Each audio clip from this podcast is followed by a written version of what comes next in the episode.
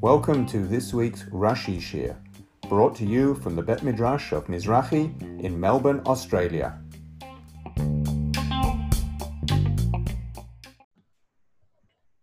So you join us for the Zoom edition of the Rashi Shiur, and uh, we are in Perak Yud Dalad, and we're up to Pasuk Yud Zayin. And the story so far is Abraham has intervened in the war of the four kings against the five kings. Uh, the four kings were beating the five kings.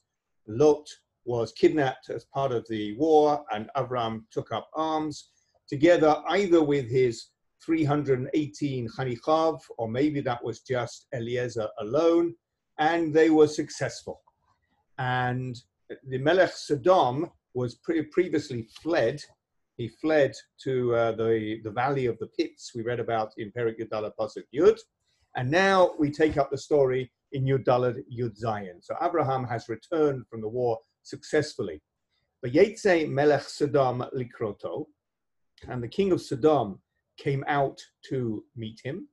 Acharei Shuvo Mechakot et Kardala Omer, after he returned, that's Abraham returned from smiting Kardala Omer, Ve'et Hamalachim Asher Ito, and the kings who are with him, El Emek Shaver, to a place called Emek Shaver, who Emek Hamelech. That is also Emek Hamelech. So Rashi doesn't concentrate on anything other than that last bit, this name of a place which is Emek Shaver. And I think Rashi's really got two questions. One is, what does Emek Shaver mean? And number two, how is it Emek Shaver and also Emek Hamelech? Is it one or is it the other? How is it both? So Rashi actually gives two answers, and he says, Emek Shaver, Kach Shemo. That is its name. Um, so Shaver is just a name, like Fred, George, or Thomas, as we will see, contrasting with the second explanation, where we're actually understanding the meaning of the word Shaver. So Rashi says, Kach Shemo, that's its name, Kakardumo, Lemeshar Mafana. As the Targum explains, the plain of Mafana. So Rashi's already said that the Targum translates many things as Meshar, plain, and Rashi's already said that many things have a different, they're planes, but they get individual names, and this is one of them. The Targum calls it Meshar Mafana, and the name of that is Emek Shaver. Now, but Mafana has got a particular meaning which relates to Shaver. Panui, it's empty, it's, it's removed, mi'ilonot umikol michshol, from trees and any other obstacle. In other words, it's a space that's been cleared. And that comes from the Targum Mafana, which is related to Panui. It's empty, it's been cleared out. And continues Rashi, and we'll see how this fits all together. Emek HaMelech, so we said in the Pasuk, it's Emek Shaver, which is Emek HaMelech. So we said so far that Emek Shaver is the name of the place, and it's the place that's cleared out of any trees or obstacles. Beit Risa del Malka. So the Targum translates Emek HaMelech as Beit Risa de Malka, the house or the place of Risa of the king. Now, what does that mean? Beit Ris Echad, Shahu Shloshim Kanim. So Ris is a measurement. And Rashi tells us that when Targum, when Onkelos translates Emek HaMelech as Beit Risa de Malka, it means a place of a certain size which is reserved for the king. The size is a ris, and a ris, says Rashi, is shlosha kanim, 30 kanim, and one kaner, Rashi doesn't say this, as soon as we know it, is six amot. So if you want to translate it into measurements, an amma is roughly 50 centimeters, six amot is roughly three meters, um, 30 is therefore 90 meters. Yeah, so it's 90 meters by 90 meters. It's an area, it's, not insignificant, it's not small. Now, so what have we got so far? It's called Emek Sheva. That's its name, and that means, in the based on the Targum, it's a place which is empty of obstacles. And it's Emek HaMelech, which is a place of a certain size reserved for the king. Why does the king need a place which is 90 meters square, which is devoid of obstacles? Says Rashi, Shahaya miyuchat lemelech letzachek sham it's reserved for the king for his sport. And, and perhaps it's the sort of place where they raced horses, i.e., a hippodrome. Um, in those days when we could travel, seems like another lifetime. I was in Israel a few months ago, and I was had a tour of Caesarea with the Scopus Ulpan kids, and I saw the Hippodrome, which was built for the Roman aristocracy. And it's amazing. It's a huge flat place on the uh, shore where they raised horses. I don't know exactly the dimensions of that, probably bigger than 90 meters. So, Emek Shaver is a place, it's got a name, it's called Emek Shaver, and it's also Emek HaMelech, it's the place where the king uses to have his sport. That's the first explanation. And then Umidrash Agada, and the Midrash says, Emek Shehashvu Sham Kol Ha'umat, it's the valley where all the nations got equalized, and that's Shaver. So this, it's not its name per se, or even if it is its name, it's a name which means something particular. It's Shahushvo Sham Kol Ha'umat, all the nations equalized there, Behimlichu et Avram Alehem, and they crowned Avraham over them, Lenasi Elokim Ulakatzin, as a Nasi Elokim, a prince of God, and a Katzin, and a chieftain, or some sort of military leader. Now, by the way, Nasi Elokim, um, this will explain how the Bnei Chet, when Abraham came to buy Marat Machpelah uh, in Perik Kaf I'll check in a minute. The beginning of Parshat Chayei Sarah, anyway. Um, beginning of Parshat Chayei Sarah, um, the Bnei Chet said to Abraham, Nasi Elokim ata batochenu. You are a Nasi Elokim, you are a prince of God. Now, based on this Rashi, based on this Midrash which Rashi is quoting, that wasn't just a nice expression.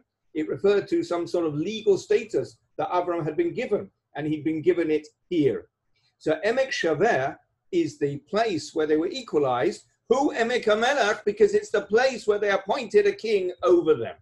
So Rashi's second explanation says that the Emek Shaver became Emek HaMelech. And I think that's the difference between the first explanation and the second. In the first explanation, Emek Shaver is the name of Emek HaMelech. They're the same thing, they, and they exist simultaneously. In the second explanation is more of a process. Emek Shaver becomes Emek HaMelech because it's where they appoint Abraham. Um, so they call him a Nasi Elokim, which, as I said, refers to what we are told later that the Bnei Chet said to Abraham. And Katzin, Rashi adds that in, the Midrash adds that in, presumably because Abraham has established his military credentials, and therefore they want to appoint him as a Katzin over them. There's a very cute observation that there's a fundamental difference between the two explanations of what is Emek HaMelech. According to the first explanation, it's a place for the king's sport, and you can sort of hear the overtones of decadence. Chazal were very negative about circuses and stadia.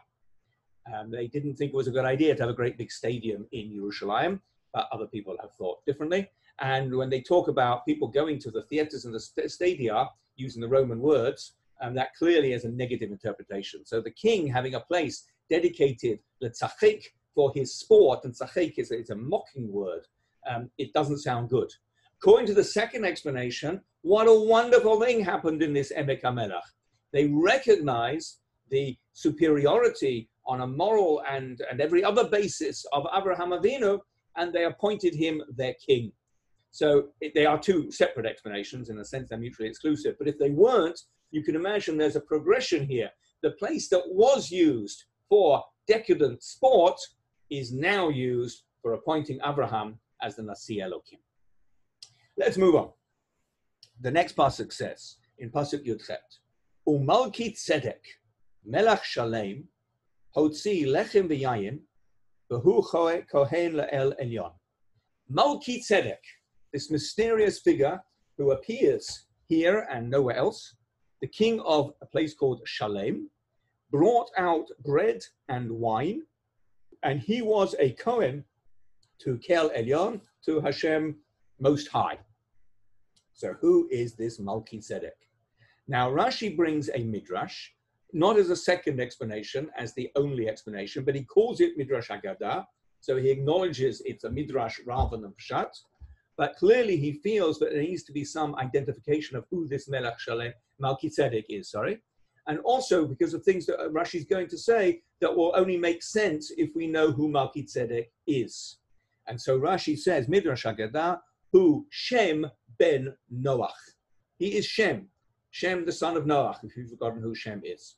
And if you look at the dates and the chronology of how many years after Shem came out of a teva was Abraham born and how many years Shem lived, you will see that Shem was still alive at this time in Abraham's life. So, although it's sometimes hard to understand how these people live so long, within the terms of what the Torah says about them, then we understand that uh, Shem was still alive. Now, Shem has actually been referred to in Rashi um, when the Hakanani Azba Aretz in Perik Yud Bet Pasuk Vav. So if you just turn back for a moment to Perik Yud Bet Pasuk Vav, the pasuk says, "Vayavo Avram shechem hakanani az ba'aretz." The Canaanite was then in the land, and as we said then, um, Rashi understands that the Canaanite az ba'aretz. He was then in the land, but not previously, because the Canaanites had been conquering the land from its rightful owners. And if you look at there in Rashi, Hakanani az ba'aretz hayaholech v'kovesh aderet Israel mizaro shel Shem. Shebachelko shel Shem nafla the Canaanite, who is the son, grandson of um, conquered the land of Canaan from its rightful owners, who were the descendants of Shem, which, by the way, implies that when Abraham is given it by HaKadosh Baruch Hu, it's actually being returned to the rightful owners, i.e., the Jews, who are descendants of Shem. Anyway, um, because uh, it, we know that it fell into the portion of Shem, when Noach divided the land to his sons, Shnema, because it says, Umalki Tzedek Melach Shalem. Malki Tzedek was the king of Shalem. And there, incidentally, it doesn't actually say who Malki Tzedek is, but it takes as a given that Malki Tzedek is Shem. Otherwise, that previous Rashi makes no sense. So Malki Tzedek is Shem. There's another reason that we have to identify Malki Tzedek as Shem, because this person is a Cohen and there's no reference to anybody else who might have been a Cohen uh, in the whole of history, actually. Um, but the last person we know who offered sacrifices was Noach. Now, it might be a bit of a stretch, but someone to explain that Noach was a Ba'al Mum, he was blemished. We learn in last week's parsha in Emor that a person who is blemished cannot be a Cohen serving in the Bet Mikdash. Why was Noach a Ba'al Mum? Because he was bitten while he was in the Teva and therefore he would have uh, had somebody else to actually offer the sacrifice for him. Although the Torah doesn't say it, but we can assume he would have asked his um, primary son, the son who was the best of the three. So it makes sense that Shem was offering sacrifices on Noah's behalf. So it makes sense that Shem was a Cohen. Okay, so that's why, um, for various reasons, we want to know who Melchizedek is, and we answer that he is Shem ben Noach. And this Melchizedek brings out lechem v'yayin. By the way, Rashi doesn't say here, uh, in fact, Rashi doesn't say anywhere, that shalem, uh, until you get to the last pasuk in Yechezkel, where Rashi actually uh, brings this midrash, that shalem was the original name of Yerushalayim. Shalem is the last part of the name Yerushalayim. When Abraham was at the Akedah, uh, which took place on Har Habayit, which is in Yerushalayim, he named it Hashem Yireh, and so the Midrash says, and Rashi brings us down at the end of Sefer Yechezkel, that Hashem said, well, what can I call this place? If I call it Shalem, I'll upset Abraham, who calls it Yireh. If I call it Yireh, I'll upset the original inhabitants, Shem, who called it Shalem. So Hashem says, I will put the two names together. Yireh, Shalem becomes Yerushalayim. So that means that Melchizedek is the king of Shalem, which is the center part of Eretz Yisrael, which is Yerushalayim. Although Rashi doesn't say that here. Let's get back to the lechem yayin. So Malki Tzedek brings bread and wine. Kach osim milchama. That's what they do for the tired people, the exhausted people of the war. That apparently, Rashi is wondering, or Rashi thinks that we're wondering, why bread and wine? And why not a, a more sumptuous feast? Uh, if you're going to bring out food, then maybe bring out something nicer. Um, but apparently, bread and wine was the minhag to give to people coming back from the war. So that's why Melchizedek gave that to Abraham. Lo alav al shaharag et banav. And he showed him that he had nothing in his heart against him, that he had killed his children. A lot of pronouns there. Shem, Melchizedek, showed Abraham that he, Melchizedek, had no grudge against Abraham, that Abraham had killed Shem's children. Well, how do we know he killed Shem's children? Because if we know who the five, the four kings were, one of them was Kadala Omer, the king of Eilam, which is part of the territory of Shem, as we learned at the end of Pashas Noach. Um, uh, Amraphel is Nimrod, who's a Ben Cham, but Kardala Omer is a Ben Shem. So Kardala Omer and maybe some of the others were part of Shem's children. So Abraham, well, so Shem was showing Abraham that Shem had no grudge against Abraham. Incidentally, Rashi doesn't suggest that these are two separate reasons. Rashi puts them together. There's no devar acher separating them. So the lechem v'yayin served two purposes at the same time. One, it was the normal minhag. That's why that particular menu was chosen. And two, Shem went out of his way to give it to Abraham to demonstrate that he had no grudge against him. So that's one explanation why lechem v'yayin. Umidrash agada, and there's also a midrash. Remez lo al hamanachot val hanasachim shiakrivu sham banav. It's an allusion to the uh, meal offerings and the wine libations that his children will offer there. So, Midrash, away from Pshat. Pshat is that's the normal stuff to give. The Midrash, this is here for a very special non Pshat reason. Why does Rashi have to bring this? So I saw a very nice answer that the word order in the Pasuk is awkward for the first explanation. Because it should say, Malki Tzedek, Kohen Lakel Elyon, uh, or Melech Shalem, Kohen Lakel Elyon, Hotzi Lechem V'yayin. Why does it add afterwards, Behu Kohen Lakel Elyon, when that should be part of the description of Malki Tzedek? So the answer is maybe the Lechem V'yayin are related to the kahuna of Malki Tzedek. Sounds like, and this is the way the second explanation reads the pasuk, Malki Tzedek Shalem. What did he do? Hotzi lechem v'yayin. And why? Why is that significant? The hu lahel because he is a Kohen. So there's something sacrificial about the lechem v'yayin. So what can be sacrificial? What can be kahuna related about lechem v'yayin? Answer, but it's a remez to the menachot and the nasachim. By the way, now fits nicely that Melech Shalem is the king of Yerushalayim, although as I say, Rashi doesn't say that.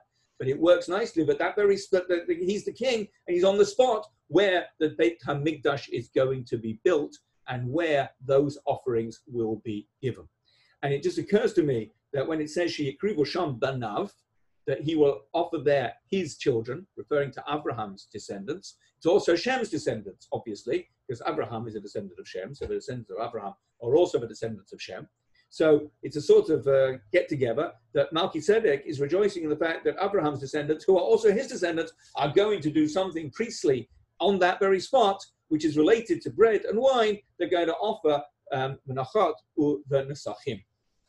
There's an interesting question answer asked is if Melchizedek, according to this midrash, is Marames, is alluding to things that are offered in the Bet Mikdash, then what is most often offered in the Bet Mikdash? We're just coming to the end of Sefer Vayikra.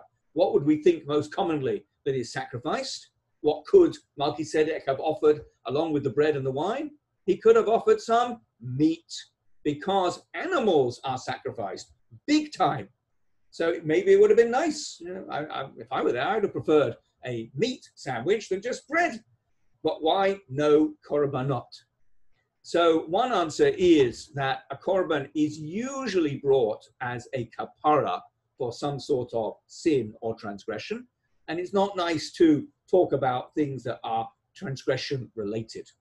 There's another answer, which might be a little bit of a stretch, but is very clever. And that is that he, uh, Melchizedek is alluding to the two things which are offered in the Bet Mikdash and not elsewhere. Korbanot are offered in the Midbar, as we know. So there's a debate about how many korbanot were offered in the midbar, but certainly some korbanot were offered in the midbar. So we also know, if we get into the details of korbanot and, and where on the in the midbar and the bamot in the Bet Mikdash, we learned that the menachot and menasachim were only offered in the Bet Mikdash. And if you look very carefully in Rashi, we can see perhaps but that's what he means when he says sheyikravu sham banav. That Melchizedek brought things which refer to the meal offerings and the wine libations that will be offered there and only there, according to this reading of Rashi, by his descendants, as opposed to korbanot, which will be offered elsewhere. But the Melech Shalem, king of Yerushalayim, is particularly interested in the things that will be offered dafka in Yerushalayim. Nice idea. Not sure that's maybe stretching Rashi too far, but it's worth sharing. So then what happens? What does Melchizedek do? Pasuk Yutet, and he blessed him. And it's clearly uh, Melchizedek is blessing him because of the next words. V'yomar, and he said, Baruch Avram lakel elyon. Blessed is Avram to the high God, koneh Shemayim ba'aretz. So what is koneh Shemayim ba'aretz? What does it mean who has bought heaven and earth? So Rashi says, Kamo oseh Shemayim ba'aretz. It's equivalent to the maker of heaven and earth, which is how it's expressed in Tehillim. And then Rashi, so so you might wonder, what does it mean koneh? HaKadosh Baruch Hu went to a shop and bought heaven and earth, it doesn't make any sense. So Rashi says, don't worry. It doesn't really mean who bought heaven and earth. It means who made heaven and earth. It's equivalent to saying, oh, says Shemayim Va'aret. So that's fine, because we know HaKadosh Baruch Hu is the maker of heaven and earth. But then Rashi goes on to say, Yedei Asiyatan Kanaan Lihiyot Shalom. By making it, he acquired it to be his.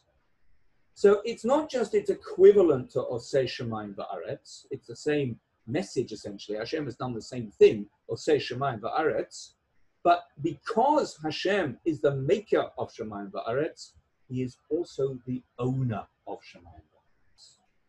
If you make your own thing, you own that thing. And Hashem, as it were, made the universe, so that's why he is the owner of the universe. So that's why the Torah can use the word koneh as equivalent to the word oseh, because by doing going through the process of asiyah, he becomes the acquirer, the owner of Shemayim Va'aretz. Only one little question.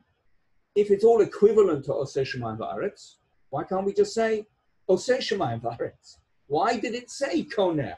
And Rashi then has to go out of his way to explain why Koneh is the equivalent of Oseh. So I want to refer you to um, Rashi on Perik Kaf Dalad Pasuk Zayin. Perik Dalad Kaf Dalad Pasuk Zayin. So this is where Rashi, sorry, uh, Abraham is sending his servant, whom Rashi identifies as Eliezer, to find a wife for Yitzchak. And if you look at Pasuk, uh, we'll start with Pasuk Vav. Um, no, we'll go straight to Pasuk Zayin. Abraham refers to Hashem Elokei Hashemayim. Asher lakachani avi. Hashem, God of heaven, who took me from my father's house. Uh, that's all we need to see. And Rashi asks a question there. Why does it say Hashem Elokei Hashemayim? Below Amar ve'Elokei Haaretz. And it doesn't say God of the earth. Ulamala Amar, but earlier on in this parak in Pasuk Gimel, Hashem says, sorry, Abraham says to his servant, "Va'ashbiacha b'Hashem Elokei Hashemayim ve'Elokei Haaretz." So in Pasuk Gimel, Hashem is Elokei Hashemayim Elokei Haaretz, but in Pasuk Zayin, Hashem is just Elokei Hashemayim. That's the question. Amarlo continues Rashi. I'm, in Rashi on Kaf Zayin. Sorry to jump around, but you'll see why. Hashemayim Elokei Haaretz. Now, in the ten, while Abraham is speaking and asking um, uh, Eliezer to take an oath, at that time Hashem is indeed God of heaven and God of earth. Because I, Abraham, have made the human race aware of that. But when he took me from my father's house, Haya Elokei Hashemayim, he was the God of heaven, below Elokei Haaretz, and not the God of the earth. So that's how Abraham resolves the contradiction in Perak Kaf Dalad between Pasuk Gimel and Pasuk Zayin. Pasuk Zayin is a flashback, as we would now say. It's a flashback to an earlier time in history when Abraham's mission was just starting. And at that time, God was only Elokei Hashemayim. But now, says Abraham, he is Elokei Shemayim Elokei Haaretz. Because I, Abraham, have taught the world that Hashem is the God of the world. That is Abraham's mission to teach the world that they are subject to HaKadosh Baruch Hu. And he had succeeded in doing that, as he says himself, says Rashi. It's not enough to teach people that Hashem is Osei Shemayim Va'aretz. The mission is to teach them that he is Koneh Shemayim Va'aretz. He's the owner, he's the master, is the one to whom we must be loyal. That's the message of Abraham. So that message of Abraham, which at this point is relayed by, by Melchizedek, who has the same agenda, it's not enough to say Oseh. It's important that he says Koneh. That's the whole point of Melchizedek and ultimately Abraham teaching everyone that Hashem is the owner, the ruler, the master of the world. Just occurs to me the most obvious thing, which I hadn't actually thought of until this moment. The Midrash obviously identifies Shem as the Rosh Yeshiva of the yeshiva of Shem and Ever, where Yitzchak studied, where Yaakov studied, where they were telling people about God. And Abraham, in a sense, took on the mantle of Shem and Ever, but he did it in a much more outreach inspired way, as we would say today. So it's no coincidence that he is speaking the same language as Melchizedek, who is Shem, who is the Rosh Yeshiva of the Yeshiva of Shem and Ever. Okay, Pasuk Kaf. Continues Melchizedek um, I'm looking at all, some of your faces and some of your names on this Zoom screen. Please remember, anyone wants to raise a question or an observation, please feel free to do so. Uh, we will go on to Pasuk Kaf. Uvaruch kel elyon Hashem migain sarecha biyadecha. And blessed be God the Most High, who has aliv migain untranslated, your enemies into your hand. And then it says, V'yatein lo maaseh mikol he gave him Maaseh, a tithe from all. So the first thing Rashi has to help us with is to understand the word migain. Um, it might look like it's something to do with the word shield, to protect, but that doesn't make any sense at all because it would then mean, blessed is God who has shielded your enemies in your hand. So it doesn't mean that. It means something completely different. So Rashi tells us what it means.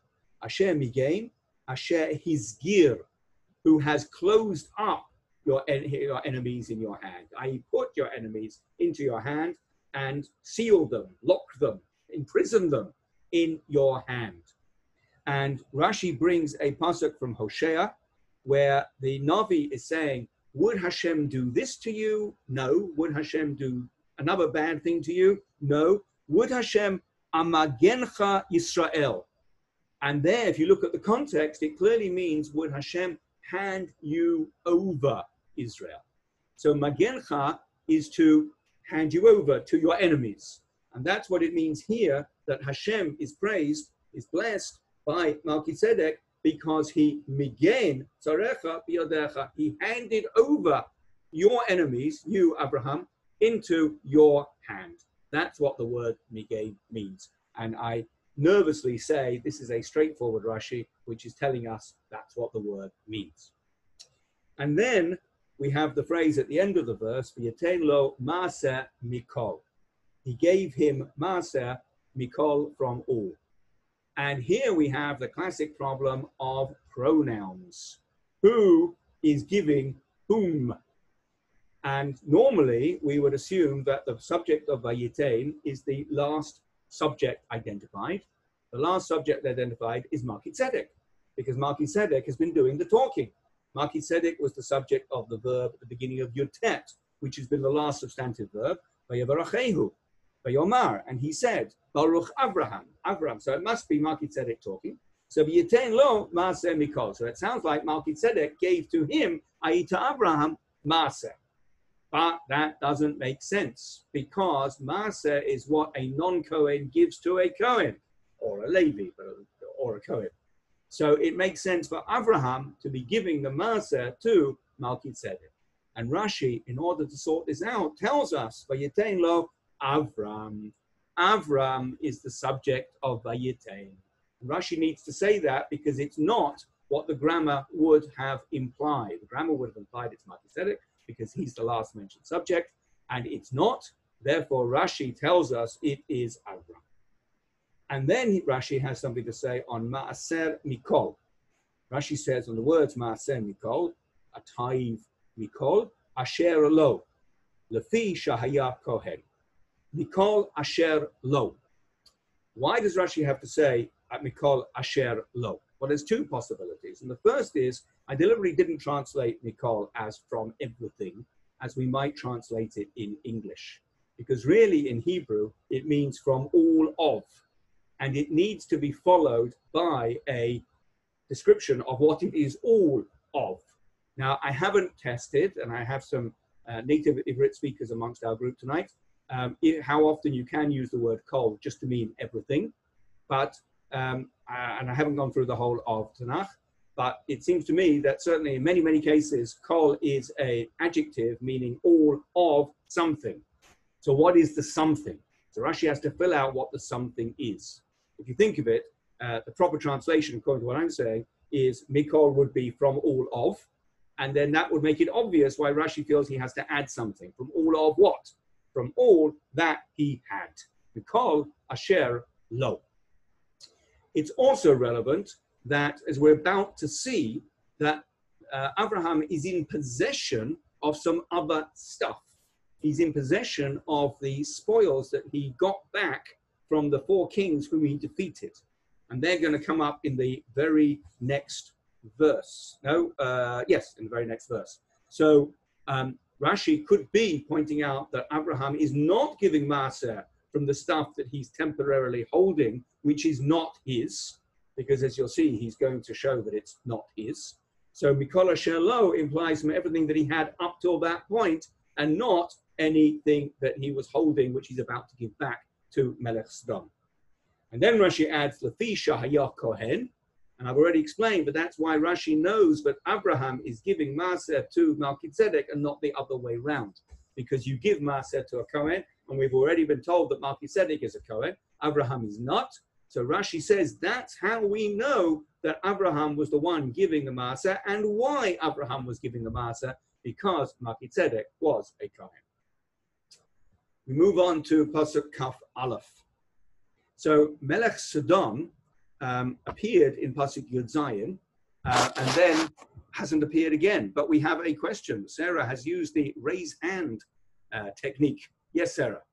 I wonder if the Rav was just about to address this, but this little episode with Melchizedek seems to me pretty sudden. I guess you have we have like Vayeta Melech like he's I don't know if he's already out there or on his way out, and then suddenly Melchizedek pops up and like as in without much indication of where he came from or when he arrived and who's coming, who's going.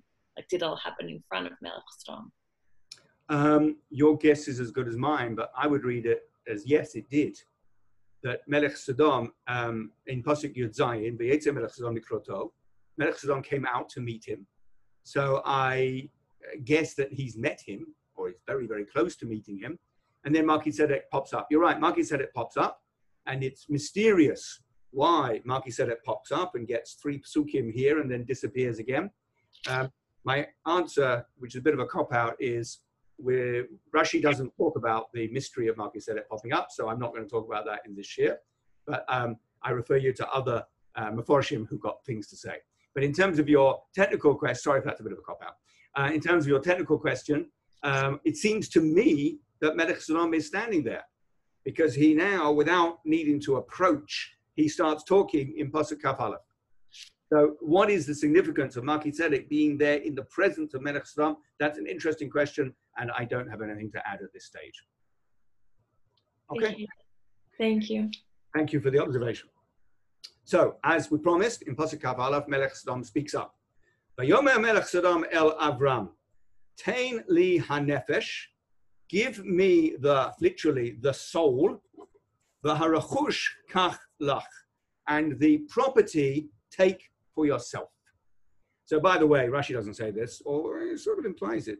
No, Rashi doesn't say this. But uh, it's a well known vort, which I will just break the rule, but I just stress that this is only going to be a Rashi share, that um, Melech Sodom is terrified that Abraham will educate these people to be on Abraham's side, the side of Hashem and the side of good and truth.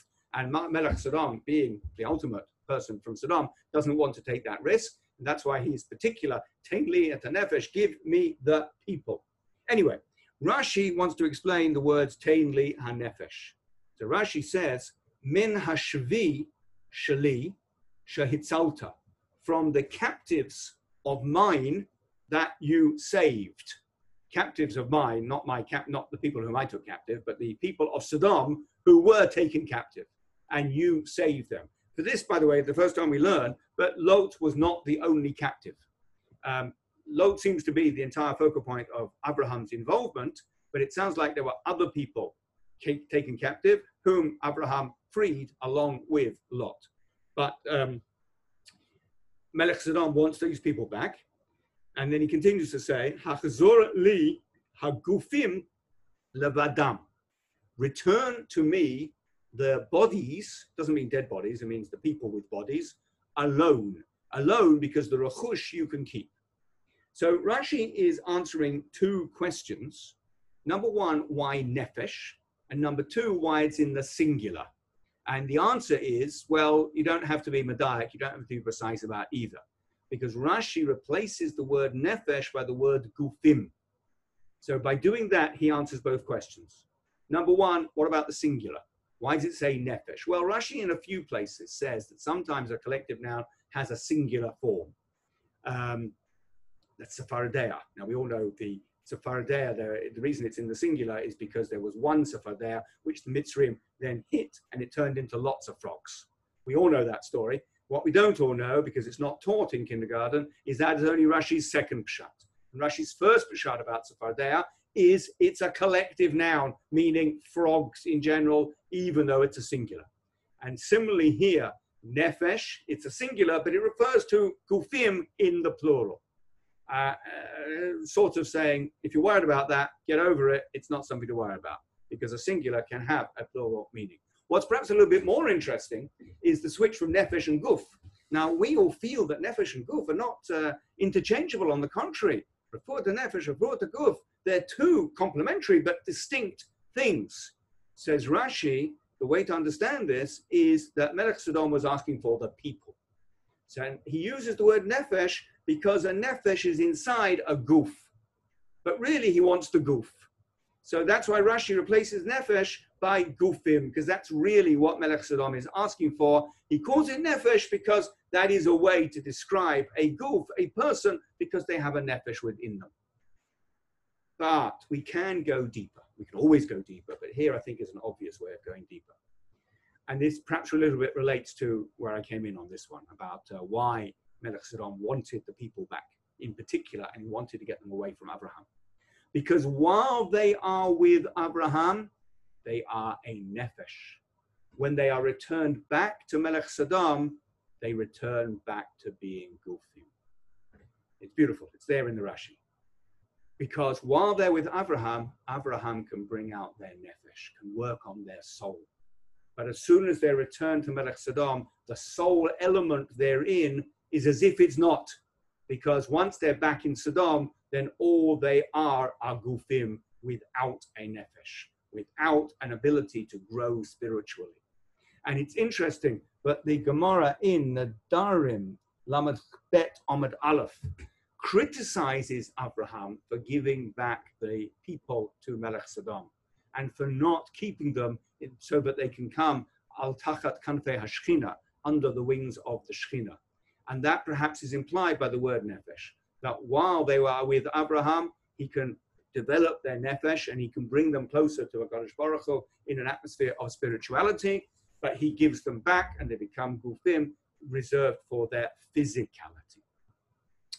So, what's Abraham going to say in response to this suggestion? Pasuk Kaf Bet. Vayomer Avram el Melech Sodom.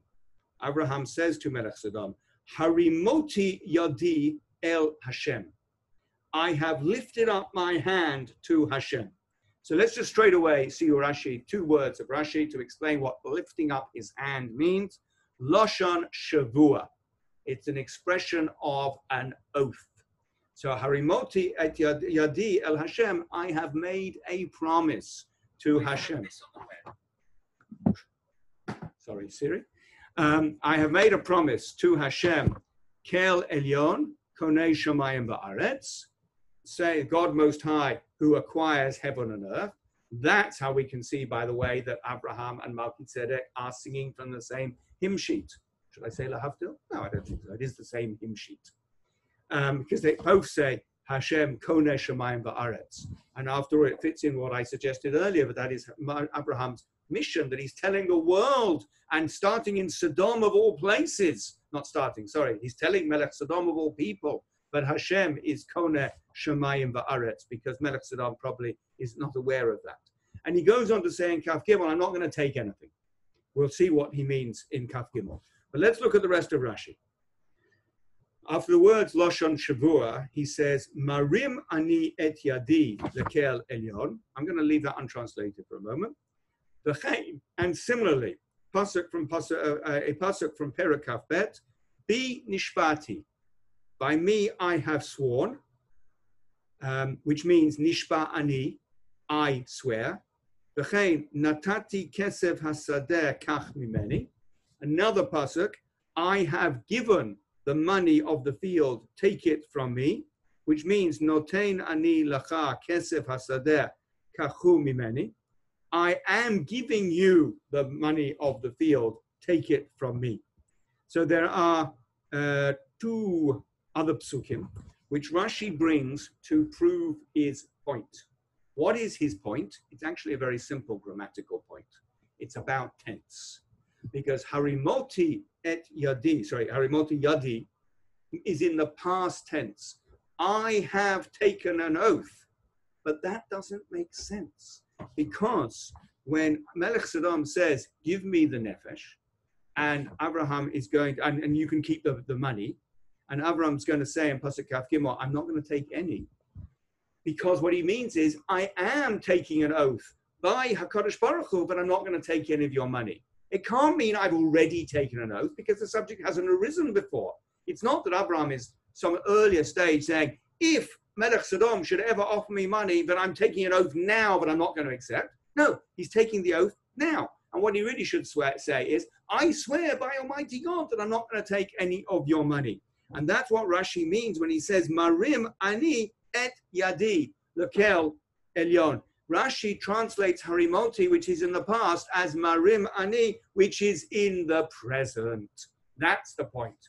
And what do the other two examples do? They show how you can use the past tense when you mean the present tense. So I forget the context, I'm sorry, of Kafbet uh, Tet Zayin. Um, that is uh, HaKadosh Baruch Hu actually talking to Abraham at the end of the Akedah. I have sworn by me, but what he actually means is, I am swearing now and in the next pasuk, when Abraham gives the money or offers the money uh, to buy Me'arat Machpelah from Ephron, he says, um, Natati kesef hasadeh. I have given the money, but he hasn't. He's offering it now. So Rashi explains that means noten ani lacha kesef. I am giving you money now. So Rashi brings two pasukim. Interesting why he brings two um, to prove that the Torah can use a past tense when it means a present tense. And in this case, Harimoti Yadi is translated as Marim Ani Et Yadi in the present tense. So, what is the promise that he has made? Pasuk Kaf Gimel. So, in answer to the offer from Melech Sodom for all the stuff, the spoils of war, not the people, but the property, Abraham replies as follows: Im michut va'ad sarach na'al if from a thread to a shoelace, ve'im ekach mikol asher and if I take from all that is yours, velo tomar ani he'esharti et Abraham. So you should not say, I have made Abraham rich. So it's not quite clear exactly what he's promising, what Abraham is promising, or he said, I've taken an oath, but he's saying, no, I am not going to take im na'al, which is not actually, um, there's no sub, there's no verb with that, which Rashi will explain. Ve'im ekach mikol asher and following on from the oath, what it means here, ve'im, I will not take from anything that is yours. So Rashi says in Kaf Gimel, im mechut va'ad tzarach na'al, akev la'atzmi min hashvi. If, uh, if in the sense of, I promise that I will not. So akev la'atzmi min hashvi, to keep back for myself from what has been captured. I will not keep back from myself even a thread or a shoelace. And what Rashi is doing there, and I've sort of hinted already, more than hinted, I've said already, is there's no verb with michut va'ad sarach na'al. What, what is Rashi, what is Abraham not doing with a thread or a shoelace? It's not clear. Because the next letter is vav. Ve'im ekach mikol shelach. That's something different. And if I were to take from anything that is yours. Without that vav, we might have thought that im ekach goes on what's before, goes on mechut v'atzarach na'al. But because there's a vav there, that means we're starting a new, not quite a well clause, I suppose, and we're finishing the previous clause. So the previous clause consists of the words im mechut v'atzarach na'al, and there's no verb. There's no, what is Abraham not doing with those things? Rashi answers it. Abraham is not keeping those things from the uh, captured stuff for himself. So that's why Rashi adds, Akev la'atzmi min hashavi. Then the pasuk goes on, Ve'im ekach mikol shelach, and if I were to take from anything of yours, Ve'im tomar, says Rashi, and if you were to say, Latate li mebeit genizcha, to give me a reward from your treasury, lo ekach, I will not take. So Rashi says the first phrase, imechut v'atzarach na'al, as I've said, Rashi has to add the verb, but he's also saying that refers to Abraham turning down anything from what has been captured. And the second clause, Ve'im ekach mikola shelach, what mikola shelach? It must be something else because it's a separate idea. He's already ruled out taking anything from what has been captured with the first words. So the second words must be, I'm also not going to take something else for anything that is yours. And Rashi adds from your treasury to highlight that it means not from what is yours that I have retaken on the battlefield, but something else that is yours, namely what is in your treasury.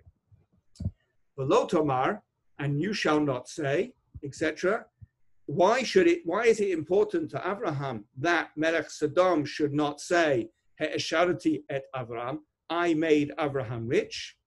Shahakadosh Baruch Hu, hu hivtichani la'ashreini. That Hashem has promised that He will make me rich. Shenema etc. Because the pasuk says at the beginning of Lech Lecha, Hashem said, "I will bless you." And Rashi said there, and I showed it was consistent with Rashi's understanding of Baruch in other places. It means blessed in property. So when Hashem said, I will bless you, it means Hashem is going to make me rich and not anyone else. So Rashi is explaining why it's important for Abraham to say that you, Melech Sodom, are not going to say, You made me rich, because Hashem has said that Hashem will make me rich. There are two obvious questions to this last point of Rashi. One question is uh, it's like the story of the guy in the flood and he's sitting on his roof and he prays to God to save him and a dinghy goes by him and a helicopter goes by and each time he says um, I'm waiting for God to save me and the punchline is God tried to save him by sending in the boat and sending in the helicopter you probably know the story so when Hashem says I Hashem am going to bless you why does that not allow for the possibility that Hashem's messenger is going to be Melech Sodom after all, does Hashem, does Abraham think that the only way he can become rich is if gold falls from the sky? Surely not. That's not how we understand Hashem's interaction with us. That's the first question. And the second question is Abraham is keen not to take a single bootstrap from Melech Sodom, but from Paro, who is also not a model of upright morality, he took lots and lots of stuff. And we know that he was very wealthy because of all the sheep and the flocks and the servants that he left Mitzrayim with. So why is he happy to take from Paro and not happy to take from Melech Sodom? So there are lots of possible suggestions. And I'm just going to give you the simplest one because to me it, it seemed to work pretty well. What is, the simplest answer is Abraham is happy to take from Paro because that's Hashem's way of making him rich, which answers both questions. And then now he is rich, he doesn't need to get any richer. Hashem's bracha has already been fulfilled. And it is Hashem who made him rich through the medium of Paro and maybe other events as well. And the bracha is fulfilled. So I don't need anybody else to make me more rich which also fits nicely with the midah of Abraham being satisfied, which is one of his midot. We learned that from Pirkei Avot, from um, I forget exactly where, but we're told that one of the attributes of uh, Talmidei Abraham Avinu is ayin tov, is a good eye. And we're told also in the Meforshim that a good eye is somebody who is happy with his lot, who doesn't want more and more and more. So Abraham is saying, according to the way I'm explaining this, that I'm already been made rich. So thank you very much. I don't need you to say you made me more rich. Okay, I think we've got time for um, one more. Um, well, it's quite long. We'll, we can start. Pasuk Kaf Dalet. So having said, I'm not going to take anything, then Abraham adds a sort of codicil, some small print, and says, well, I will take a little bit. Biladai, apart from me, Rak asher ochlu hana'arim, that which the lads ate, the chelek ha'anashim asher halchu iti, and the portion of the men who went with me, aner eshkol umamre, and then aner eshkol umamre, who were mentioned earlier when the um, when the palit, whom Abraham whom Rashi identified as Og in Pasuk Yud Gimel, came to tell Abraham that Lot had been captured, Abraham was there with Mamre and Enol and Eshkol. So they, they've been in the story. So he says, those three people, Haim Yichu et Chelkam, they will take their portion. So Abraham says, I'm not going to take anything, but my guys, they need their expenses paid. So Asher Achlu, which they ate, is literal, but it's probably uh, also a little bit metaphorical as well. That they consume, that's paying their expenses. So I will take from the spoils that which is owed to these categories of people. Now, it's interesting to ask how many categories of people are there? So look at Rashi. On the words Hana'arim, he says, Avodai, my servants, Asher halchu iti, who went with me, Va'od aner eshkol umamre. And also there's ena eshkol umamre. The problem is, and it's, it's not a problem that Rashi is answering, it's our problem actually in reading Rashi, is there are three categories in the pasuk. There's hana'arim, and there's the anashim asher hulchu iti, and there's Aner eshkol umamre. Now, as we will see, may not be tonight, might be next week. In fact, I think it will be next week. Aner emra, mamre and eshkol, Rashi says they're not amongst the pursuers. They didn't literally go to war. And perhaps the simple reason why he says that is because there's no record of them going to war. So Rashi says that they were looking after the baggage. Now that sounds a little bit inconsequential, but in fact, in war, it's very important to guard the supply lines. So maybe we should talk about it as guarding the supply lines. That was what they did. Rashi says that. So what is meant by anashim asher holchu iti? Um, you see, you could read it as anashim asher holchu iti, referring to ana eshkol mamre. But Rashi's ruled that out, or he's going to rule it out. So the question is, are there, leaving aside Ana Eshkol Mamre, are there two groups or one group? Is it one group which is called both Na'arim and Anashim, two ways of referring to the same group? Ha'anarim, v'chelek Anashim asher halchu iti, or is it two groups? There's Na'arim and there's Anashim asher halchu iti. And there's a third group, but we're leaving that aside. Now, reading the pasuk, it, it does sound better, but it's two groups. There's Na'arim and there's Anashim Asher Halchu Iti. The problem is Rashi doesn't refer to the Anashim at all. And the Rashi actually takes out the word anashim and puts it, puts asher halchu iti together with the na'arim, which he describes as avadai. So either you can say that Rashi doesn't mention the anashim asher halchu iti because there's nothing to add. The pasuk is explicit about them. It, it, the Rashi doesn't need to add if the pasuk is talking explicitly.